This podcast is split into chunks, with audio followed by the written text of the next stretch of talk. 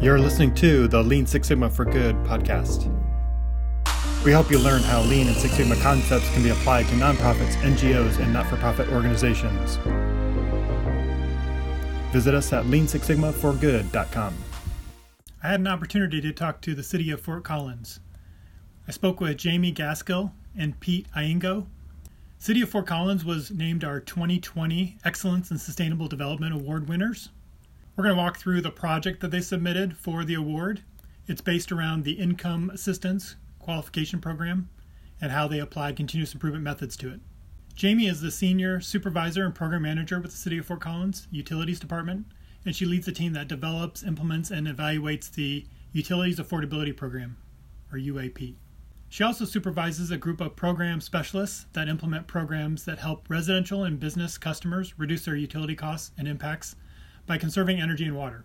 She has also worked in other industries such as transportation, public health, and outdoor retail, implementing behavior change and education programs.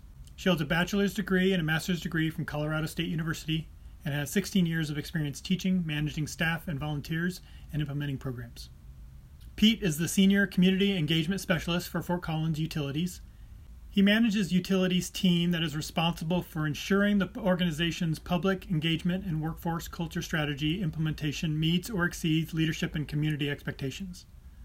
This work includes advising project managers and leadership on effective stakeholder engagement planning, activity process design and facilitation, feedback collection, plan execution, and evaluation. He is also responsible for managing several key stakeholder relationships utilities, community sponsorship programs, event and volunteer coordination processes, and provides facilitation services. He contributes to the leadership of several citywide efforts, including climate action and employee engagement strategy development and execution. You can find their contact information in the show notes for this video and podcast. If you'd like to learn more about the Excellence in Sustainable Development Award, which is provided by the IISE Sustainable Development Division, you can go to sustainableengineer.org.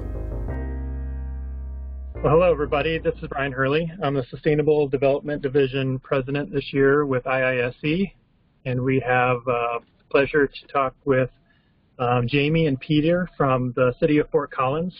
They were the 2020 Excellence in Sustainable Development Award winners this year. And so asked them to present some of the work they've been doing around process improvement and um, especially in the utilities department. So I'll hand it over to Pete and Jamie. Thanks for joining us. Thanks for having us. Great. Thanks, Brian. Um, good afternoon, all. My name is Pete Iengo. I'm a Senior Community Engagement Specialist with the City of Fort Collins. Uh, more specifically, my position is nested in Fort Collins Utilities. Uh, we're a community-owned utility, and we provide water, wastewater, stormwater, and electric utility services. I'm joined by my talented colleague, Jamie Gaskill.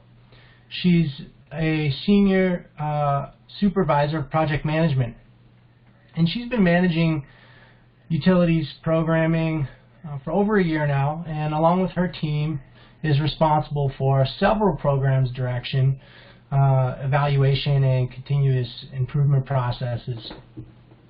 And so first off, before I start getting into it too much further, uh, I'd just like to thank IISE uh, for extending its 2020 Excellence in Sustainable Development Award to the City of Fort Collins.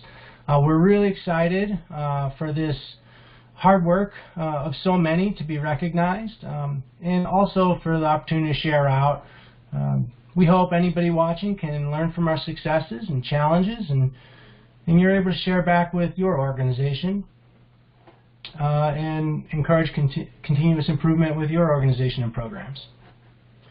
And so with that, a little bit about what we're going to do today. We'll be sharing our experiences of what we call the Income Qualified Assistance Program and the journey we're on. Uh, you'll hear us call it ICAP or IQAP as we move through the presentation. Um, and we'll be sharing about how we've taken this uh, program uh, from when it was a, a, tiny little pilot of 25 customers uh, when it was time consuming and clunky for customers and staff to administer, admittedly, um, to the program it is today, uh, where it's much more streamlined uh, for everybody involved, and we've been able to help hundreds of customers save resources uh, through this program. But what I need to do before we get into specific improvements and processes related to this program, uh, I need to talk a little bit about what led us to receiving this award um, and backing up to some more foundational information about our organization. We certainly didn't do the work in a vacuum, right? Uh, years of focus on process improvement at the highest level of our organization is actually what created the environment for us to be uh, successful in, in these process improvements you're going to hear about. And so I'll touch base about our organizational environment, um, some specifics about the program, uh, some early process improvements, and then I'll pass it to Jamie, who's been really has been managing this um, and really focused on making improvements uh, throughout the implementation and management and regular assessment of the programming. All right, with that, let's dig in.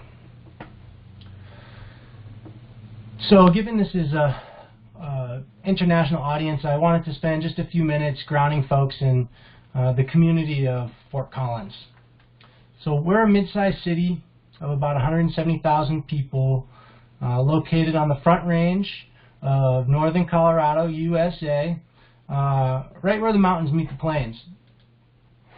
We're home to Colorado State University, and there's certainly no shortage of things to do here in Fort Collins. Uh, we're known for our outdoor activities and recreational opportunities, uh, several thriving industries, great beer, friendly people, uh, so much more. And so, you know, it's home for me. I love it here. It's a great place to live, work, and play, and, and also visit. So I encourage you to come visit sometime. We're about an, an hour from Rocky Mountain National Park.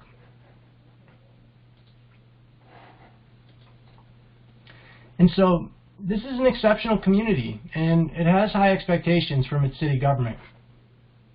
And as a city government, we expect to deliver on those expectations. And so continuous improvement is and has certainly been an important tool for us to do just that. In 2010, uh, we chose to take uh, a close look at ourselves by pursuing the Malcolm Baldrige National Quality Award. It's the United States government's highest presidential honor for performance excellence. And the assessment framework used is recognized internationally as one of the best out there. And so what happens is when you apply and are assessed for the award, regardless of if you win or lose, you receive this detailed feedback report. And so after three rounds of assessment um, and use of this report to develop continuous improvement, uh, we, recognize, we were recognized in 2017 as a, award recipient. And so receiving these awards is fun, right? But in the end, it's all about the journey and what we could learn. And uh, what we learned is uh, continuing to guide us through today.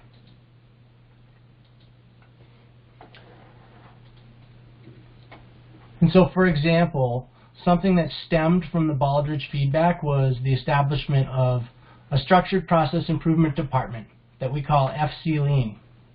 It's housed within our organization.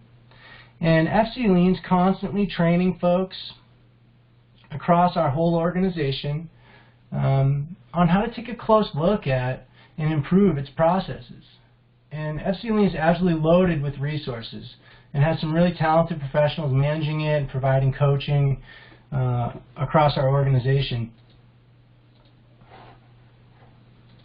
You can see here a little bit of a closer look at that suite of services.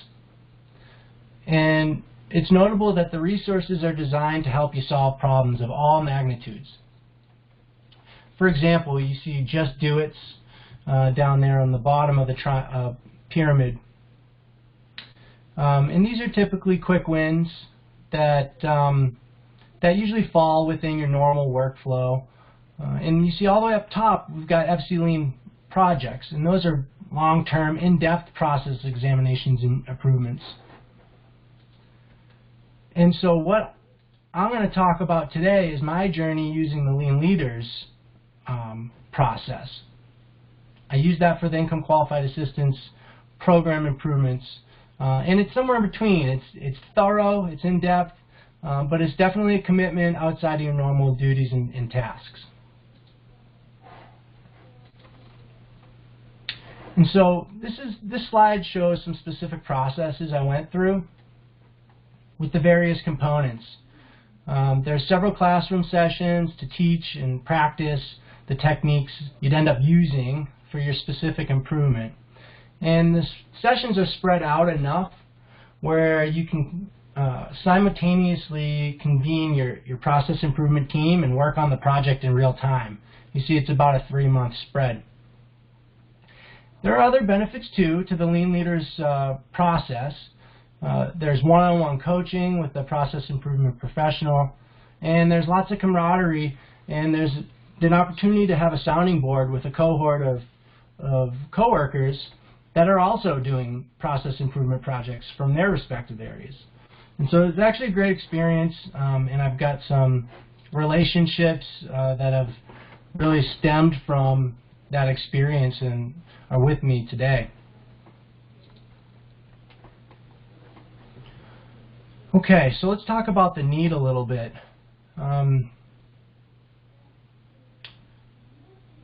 let's see. Um,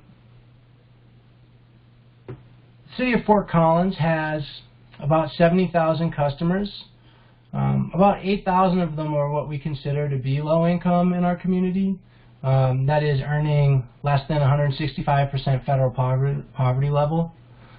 Um, and really the number is even greater when you factor in all of the students that we have in town that we don't always um, factor into that um, below poverty level number. And so as a utility, we believe that we have a, a particular and specific role in supporting our customers um, that fits within our charter and our mandate uh, in our organization. And really that role is to focus on and provide resources related to administration, funding, rates, and efficiency and conservation programming.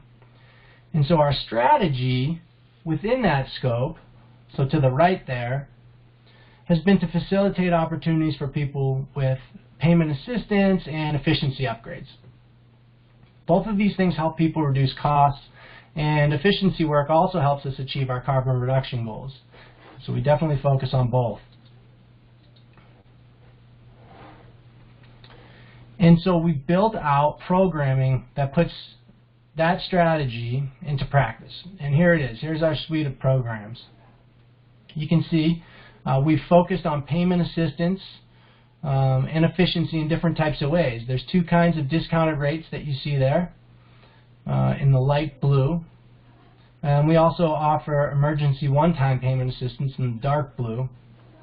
And because we have different types of customers with varying needs, um, we try to keep our overall offerings wide-ranging. We also have two types of efficiency opportunities, basic and deep retrofit opportunities. Okay, and there it is, IQAP. You know, today it's a, a discount rate that's truly the cornerstone of our, our whole strategy. But back in 2018, when this process improvement journey began, and I went through this lean leaders process I've been sharing with you, uh, it was hardly a program at all. Uh, City Council had just codified it, and we had done a small scale pilot, so we had a little bit of information and understanding to go by. Um, but that was it. Um, we had little experience on how to reach a broad demographic of people and to incorporate income qualifying components into programming. So we had a lot to learn there. Okay, so now you've heard about um, how we got to the point where we were ready to make improvements, right? This environment that was created in our organization. A little bit about the need in our community, and a little bit about our strategy to meet that need so far. And so now let's talk about when we ran IQAP through this Lean Leaders process. So the first thing that I needed to do uh, to get things moving was to select and recruit a team of people uh, to support this process improvement. And I don't think I could emphasize enough how critical this step really is. Uh, you want the team to be the right size, and you want it to be the right makeup. Um, fortunately, I already had a little bit of uh, information to go by. I had the problem sta statement started, uh, which was nice. Um, but we we definitely need to land on an improvement that was better uh, for both the customer and better for staff administering the program. And so I decided to bring in people from the community to represent the community or a customer perspective.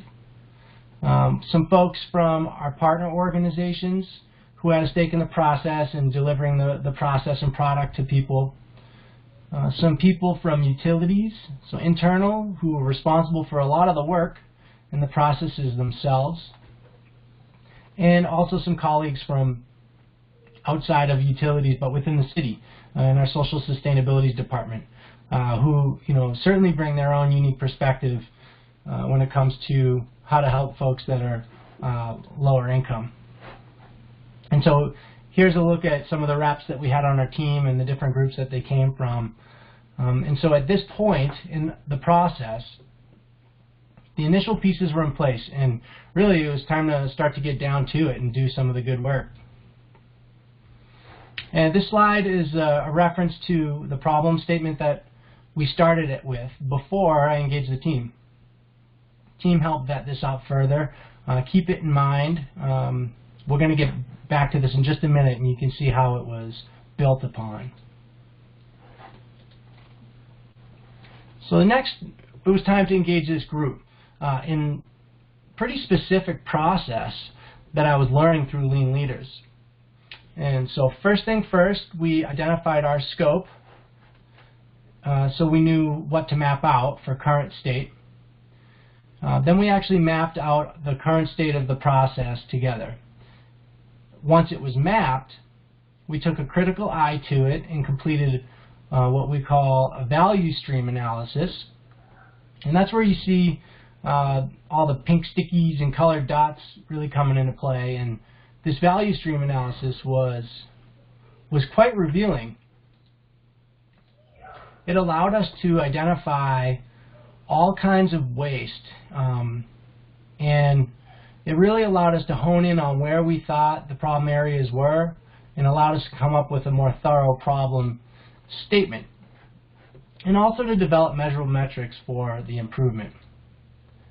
And so the red circles there are where we really decided to focus because um, we thought that's where most of the time uh, was being lost to the inefficiencies um, by the customer and by staff.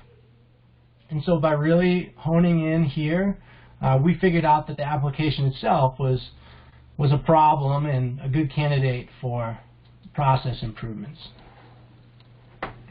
So here's the the pro the problem statement that we developed with the team, and you can see it's more specific now. This bolded section is what we added uh, after doing the value stream analysis. But you see the premise doesn't change with the problem statement, so we were on the right track to start. Also through the analysis, we came up with our metrics. Um, in the pilot, we, we only received applications back from about 10% of the potential applicant pool. And of those 10%, 40% were not complete, uh, or they required some sort of rework. And our goal was to have at least 75% of applications come back, and for those to come back complete while um, also reducing the overall rework of staff in the background um, below 10% or by 10%. You know, and admittedly, we thought these were ambitious goals, but we thought we might be able to do it. Uh, and if we didn't do it, um, and we came close, or maybe we did do it, it really would represent a pretty significant process improvement. So we were, you know, we were going for it a little bit. And so moving further along in this process, this very prescribed, specific process I'm sharing with you, um, you can see we keep drilling down further and further. Uh, this specific part of the process um, we thought was uh, this very specific part of the process was to anal uh, analyze the the problem that we thought existed. Um, we came up with the problem related to the value stream work we did, and we dove in to really dissect and come up with what root causes were to that problem. And so we we thought deeply about what was getting in the way for customers in submitting a complete application, and we used the five whys process. Um, and so for each and every cause that we came up with, we asked why. Why is that a cause? And we kept asking why until we got to what we thought was a root cause. And then we documented that into this fishbone diagram. You can see all the causes are represented in black, and the root causes we landed on were represented in blue. So we then used those root causes as the basis for some how might we statements. And you can see these how might we statements with the ideas that were generated on the right, right hand side of the slide. Uh, it's worth noting that before we did this, as a group, we actually educated ourselves using the Behavioral Insights EAST framework. Uh, this is a human-centered design framework. EAST standing for easy, attractive, social, and timely. And it was based on this framework, um, and we use this question to guide us. How can we make the application process easy, attractive, social, and timely, right? Really simple, um, but really hyper-focused on the customer. Uh, I think it's also notable uh, at this point in the process, we left things wide open um, so that ideas can fly. Uh, any idea was welcome, no matter how wild and crazy. Um, everybody agreed to defer judgment on ideas. And this was really to promote creativity and to come up with a, a really great range of ideas at this point in the process.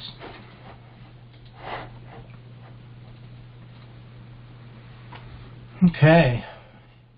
And so once we move to the next step, which was to prioritize solutions, uh, that's when we really start to scrutinize ideas for feasibility. And so left it wide open to generate solutions, wild and crazy is good, then we honed in a little further. We used an impact effort matrix to do this, putting ideas in the quadrant we felt most appropriate for each one. And what we noticed as we went through this process is that many of the ideas ended up on the left-hand side, either in the just do it or um, lower left or upper left in the easy wins. Um, and there was a bunch that ended up on the upper right, which are more time-consuming projects. And so we had this nice spread of ideas and different efforts and impacts represented. And so the document ended up being something that we actually continued to reference for quite some time. Um, and we've been able to focus on other improvement opportunities that that were uh, that emerged from this lean leaders process I was going through um, for years to come.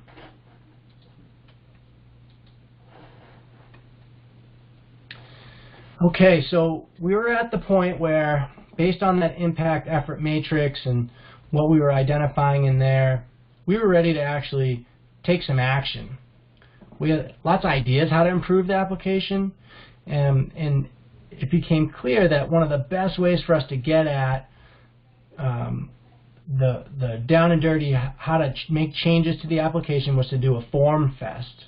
And that's where everybody takes a section of the application in a room and rewrites it completely using what was learned in the prioritization as well as the EAST framework. And so what you're looking at now is our before application. It was three pages long. It asked for lots of information and even had a section that was to be completed by the landlord if the customer was a renter, which no surprise turned out to be a barrier. Um, we realized some of the information as we went through this process really wasn't necessary for us to even ask for. Um, we weren't using it. Um, or it was a big barrier for people and we decided to make changes based on that. And this is what we ended up with. You're looking at our after application, the one that we launched, and we were able to boil it down from three pages to one third page, which is represented in the um, within the orange circle there.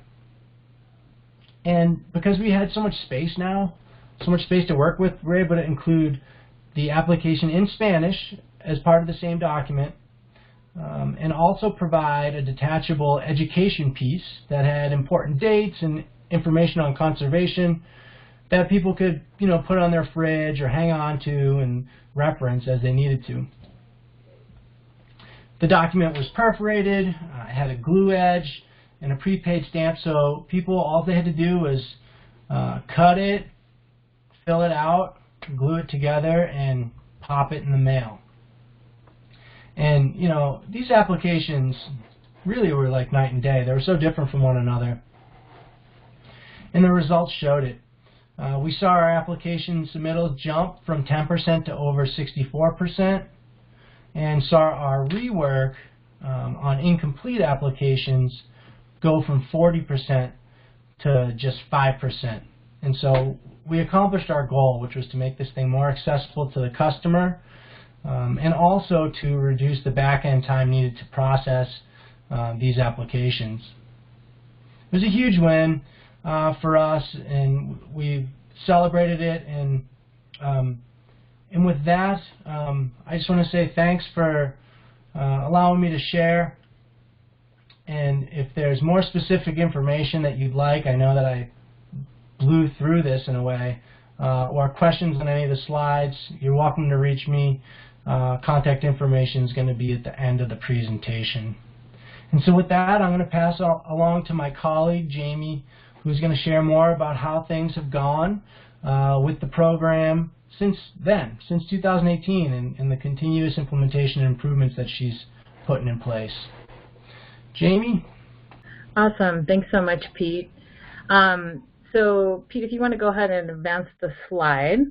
As Pete mentioned at the beginning, I have been in my role with utilities for about a year now. So I started um, in September of 2019. And I want to thank Pete and the team and, and also the organization in general for this commitment to continuous improvement because it's allowed us to um, continue to evaluate our utilities affordability programs and make sure that they truly are customer focused and helping us meet our goals. So I'm going to talk about a number of the things that we've done since Pete and the team improved the, the application process for customers. Um, and I'll talk about how the IQAP program and those improvements fit into the overall picture and just some, some other things that have happened in the last year that have impacted our offerings. So when I came on to um, the utilities team about a year ago, I established a utilities affordability advisory team, kind of similar to the team that, that Pete had, had um, established early in the process of looking at improving the IQAP or developing the IQAP to begin with. And this is a, a really a cross-departmental um, and cross-city team to really try to make sure that we have the right people at the table to continuously look at what is it that we're doing with these offerings and how are we making sure that they meet customer expectations.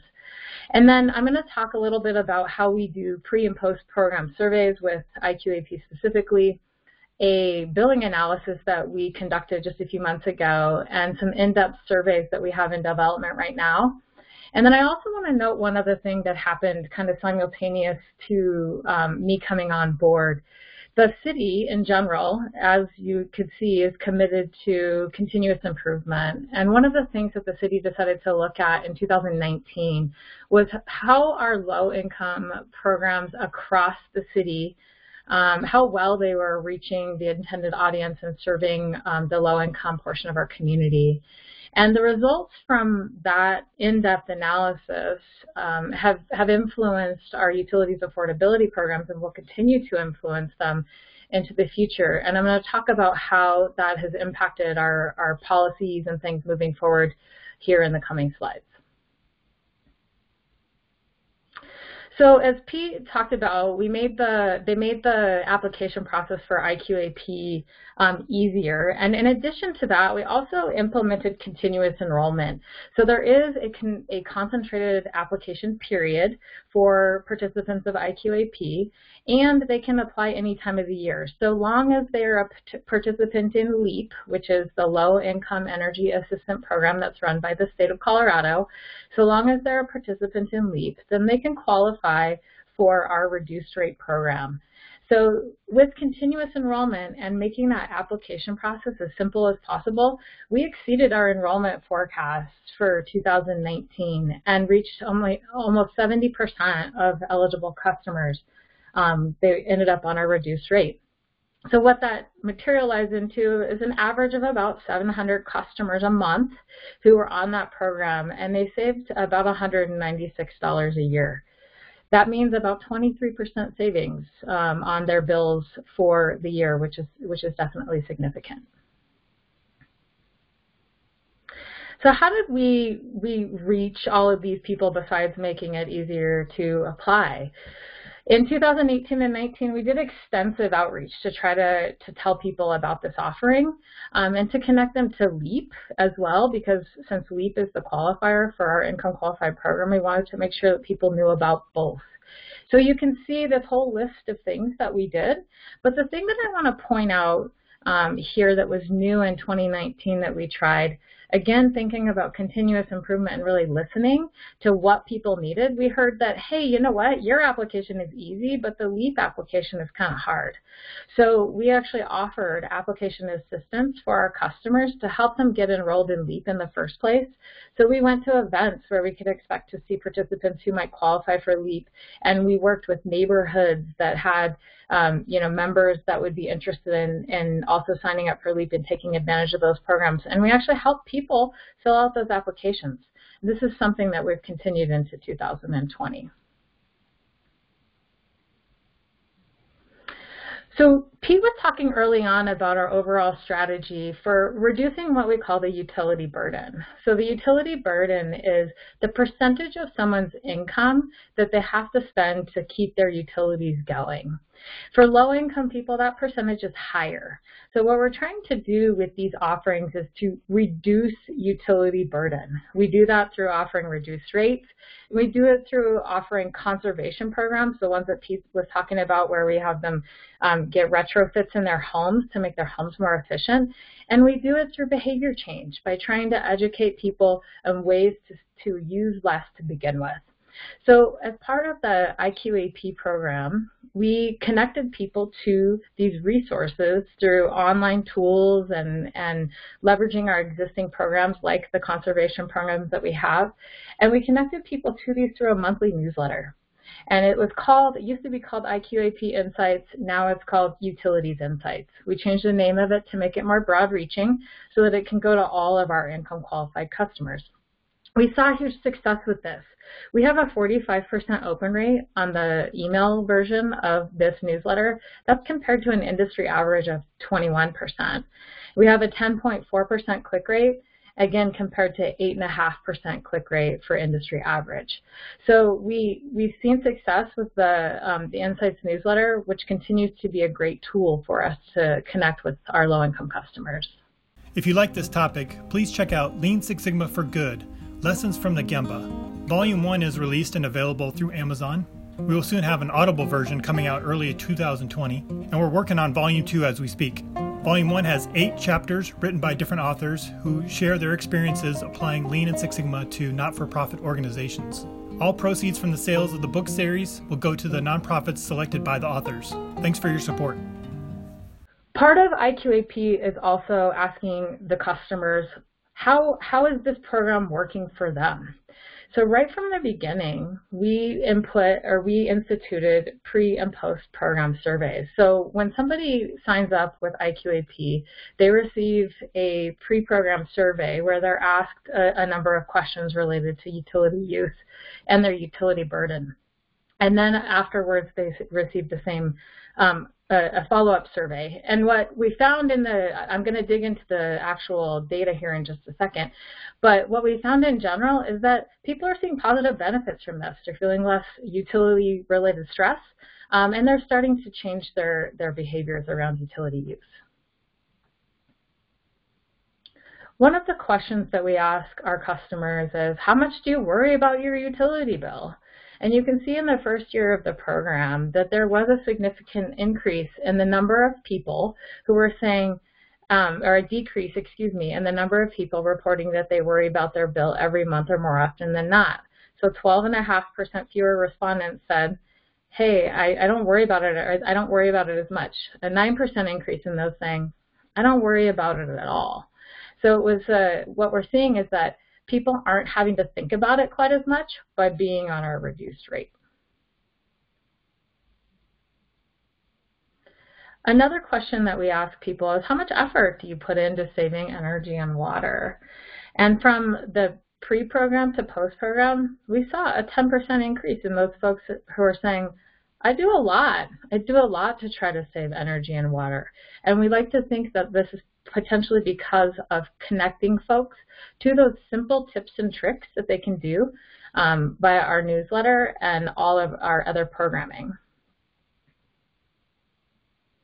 Some of the things that we mention in our newsletter are listed here. So we ask people, we say, which of these things did you actually try? So you can see there's a whole slew of things, everything from closing your windows and blinds to doing the, what you see on the left-hand side of this screen, which is significant. There were about 35% of the people, a little over 35% of the people who took our um, post-program survey said that they actually did a home efficiency assessment with the Larimer County Conservation Corps. That's one of our, our basic retrofit programs that we uh, have available to our customers. So a significant portion of our customers actually went through the time and energy to have those folks come in and do an assessment of their home and then do some of those basic retrofits to help them use less and make their homes more comfortable. We also did a much more in-depth analysis to, that is, re relies simply on the data. The IQAP program was designed to not only give people reduced rates, but to make sure that they were trying to use less energy and water to begin with.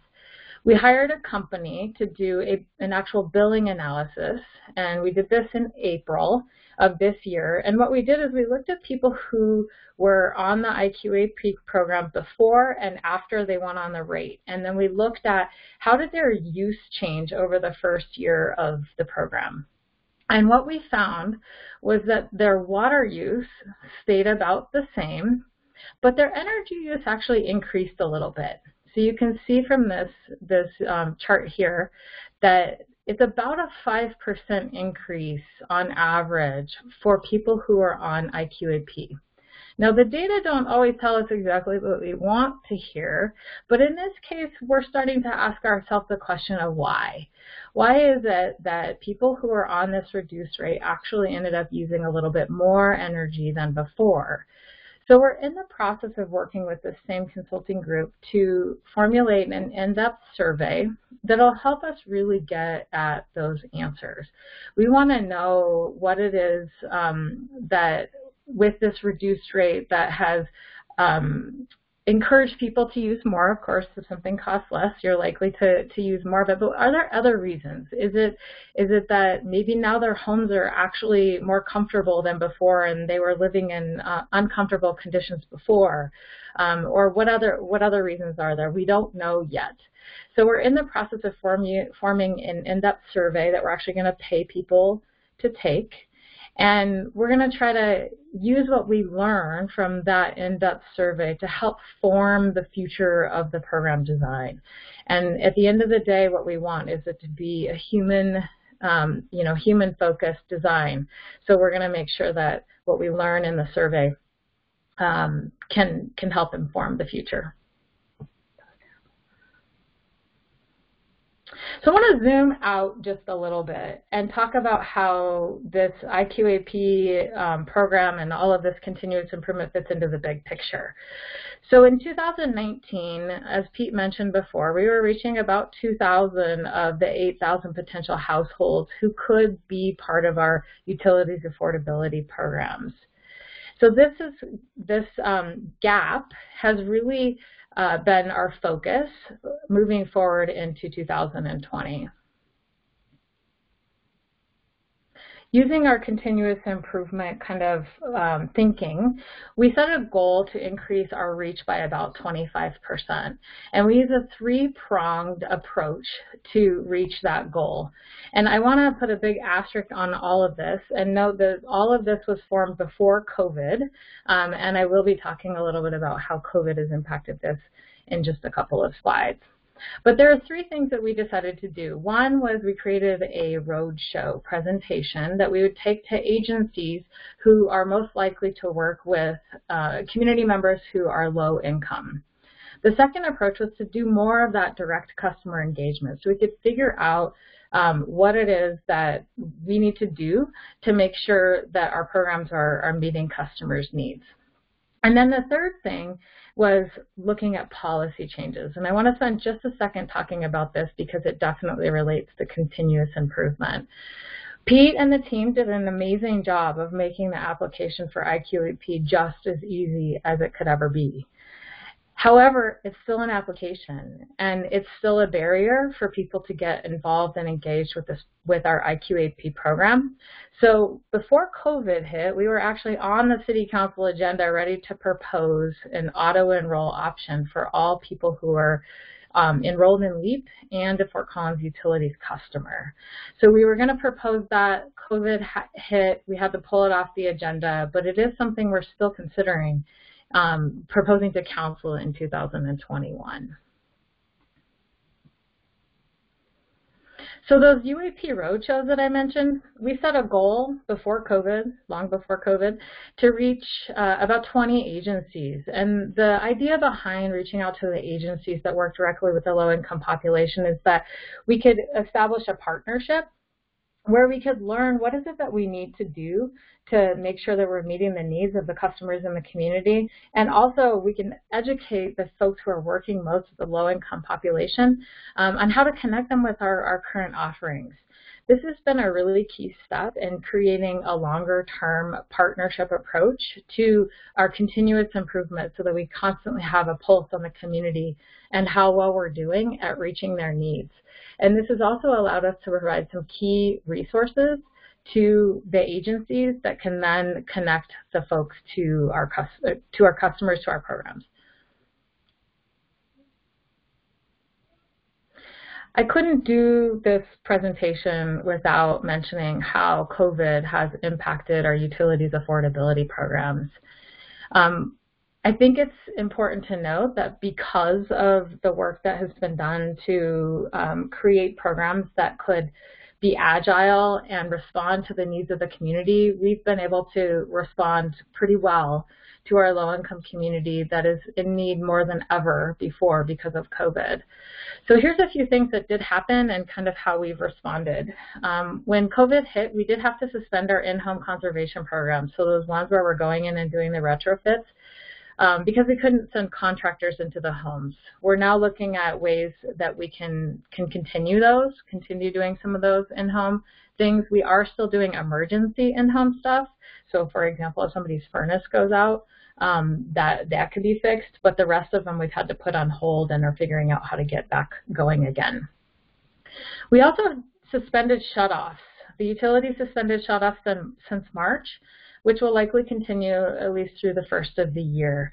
And this is again to help make sure that our community members have the essential services they need at a time um, that they need them more than ever. And then this also allowed us an opportunity to do something that we hadn't done quite the same way before. We assembled a committee of staff across the city and trying to look at how do we make sure that our most vulnerable community members had access to the information they needed to weather the COVID storm. We used data to help us decide who and how to reach out And what we ended up doing was whittling it down to 13 neighborhoods in our community that we delivered, we hand delivered flyers with critical information related to COVID and help for COVID to 1,300 households. And we hand delivered those flyers in printed form because we didn't want anybody who didn't have internet or phone or something like that to not have access to that information. Um, and we plan to replicate that effort into the future. We also did a few things like extend our payment plans so that our um, anyone who's who's late on paying bills could have an, some extra time to pay those bills.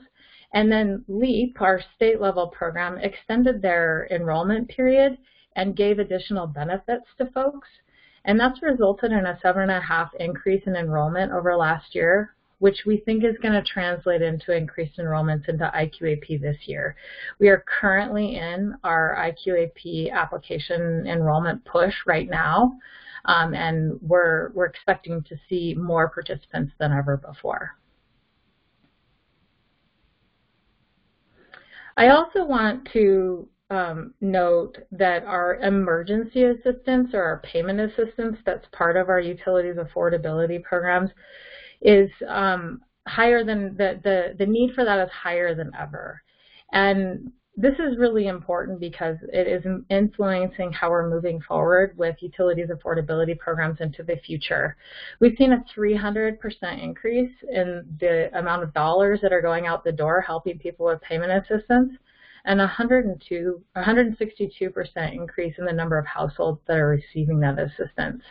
You can see on this, um, this payment assistance distributed chart that uh, it's just gone up over this year.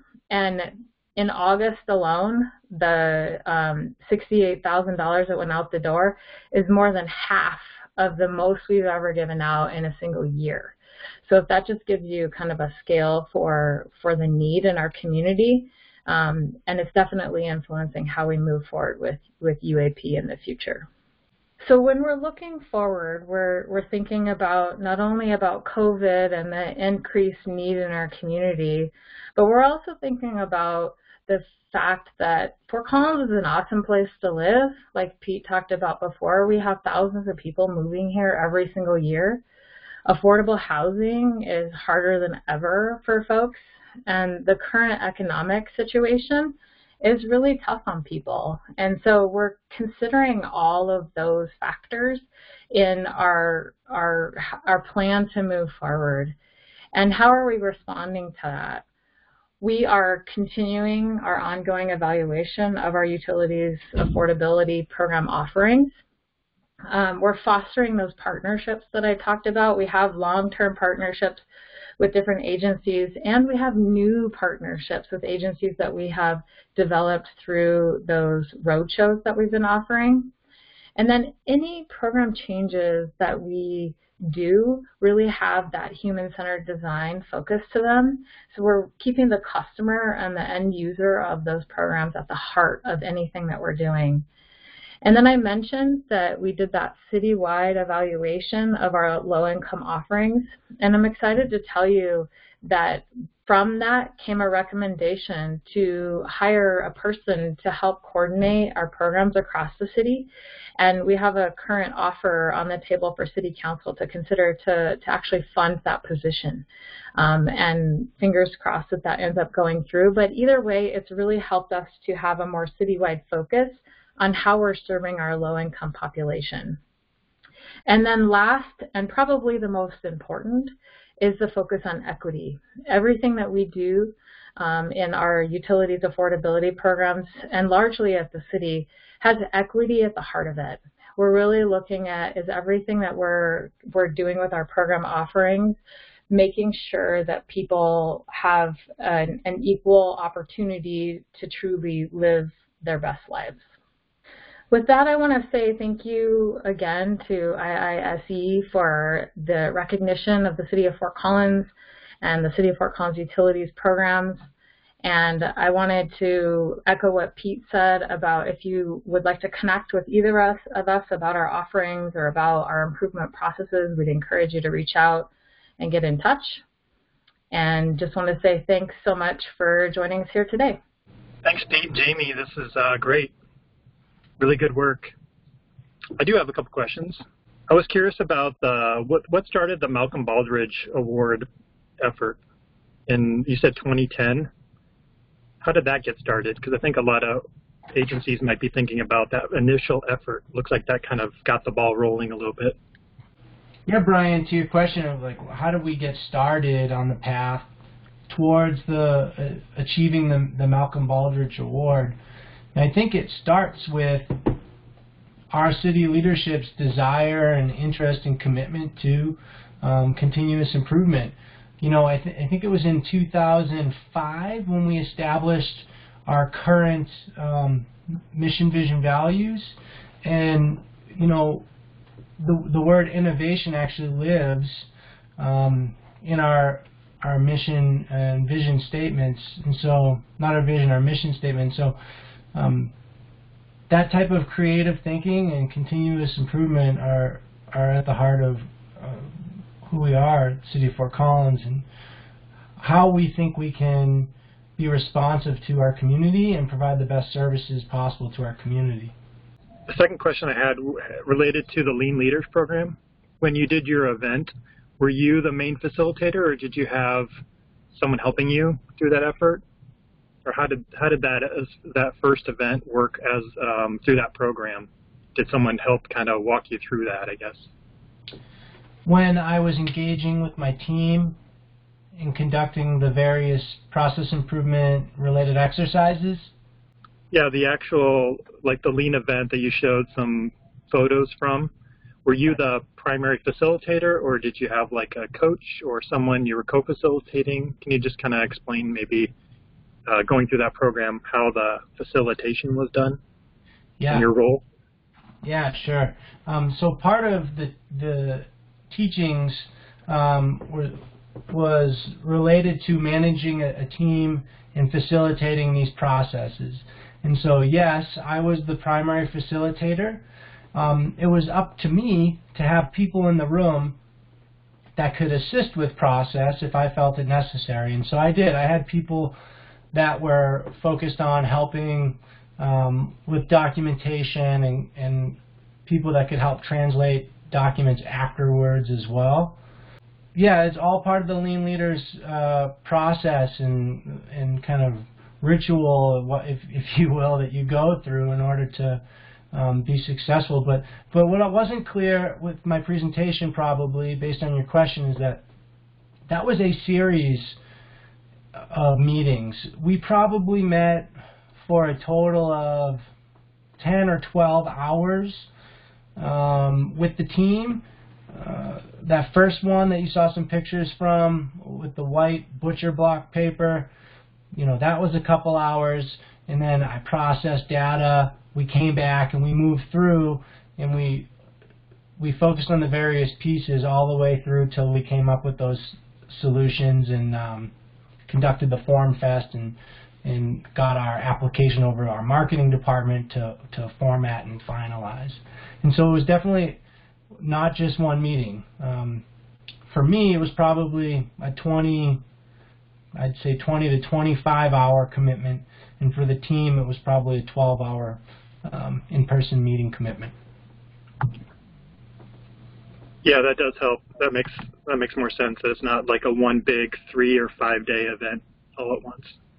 I had a question too about the are you connected with any of the other activities going on at the state or city levels with lean efforts like Denver's Peak Academy or I think there's some state of Colorado activity happening or there's a Colorado Lean Network that I I went through some of the presentations recently that they had. Are you are you connected in with any of those efforts or partnered with them or share back and forth with any of those efforts? You know, Denver Peak Academy was an influence on us as we developed FC Lean. Um, I actually went through the Denver Peak Academy Greenbelt training, which was an eight-hour training. Um, and since then, I've been doing train. We've had a, a FC Lean program internally, so I've been doing our own trainings. But that was right around when we hired two people to develop it internally, and and so those two process improvement professionals certainly are part of um, state, national, I'm not sure, international um, communities of practice to make sure that they're um, providing the best services possible to, to the City of Fort Collins organization. Okay, great. Um, the only thing I had for Jamie, uh, I was just, I made a comment, but I like that you talked about some of the negative data or the kind of the opposite effect that you're hoping for, where maybe the energy is going up now, and talking about how looking at investigating that, trying to figure out why that's happening. So I think that's really a mature uh, approach and mindset that you know organizations that are really uh, getting to this level of maturity in their improvement are okay with bringing up, hey, this isn't what we were hoping for, and what's going on, and let's not panic. We'll just study and find out what's happening. So, uh, thanks for sharing that. Yeah, absolutely. It's definitely um, not what we were hoping to hear or learn, but I think it's important to note and also important to just, you know, make us ask the questions why and and then really looking at is is this the right avenue for what we were trying to achieve in you know in our in our conservation efforts? And at the end of the the day hopefully whatever answers we find out from asking the the program participants will help inform the the future direction of all of our programming. Yeah and i think that kind of tying it back to sustainability piece if if it actually creates better comfort for people i mean isn't that good for people? And lose a little energy here but we gain comfort and security, you know, I think those are um, the big picture is really important to look at. So, and those are tough to, to look at on individual metrics. You kind of have to balance all the metrics together, which is tricky, but. Yeah, and I, I also I think that you're right. It's it's about comfort, and it, it might also even be about health. And mm-hmm. if we're looking at you know the the really big picture, um, you know, being able to to use utilities in a way that helps promote your best health is is probably even most important and and better for for everyone. And so we need to we need to consider the health impacts as well. And so we're trying to um, by digging a little deeper figure out you know what is the whole story? And and then we can hopefully put that together in a way that that really helps us to figure out our funding streams and you know all of the all of the things that we need to do to make sure that we're giving people the essential services that they need to be healthy and truly live their best lives as well as you know meeting our conservation goals at the same time.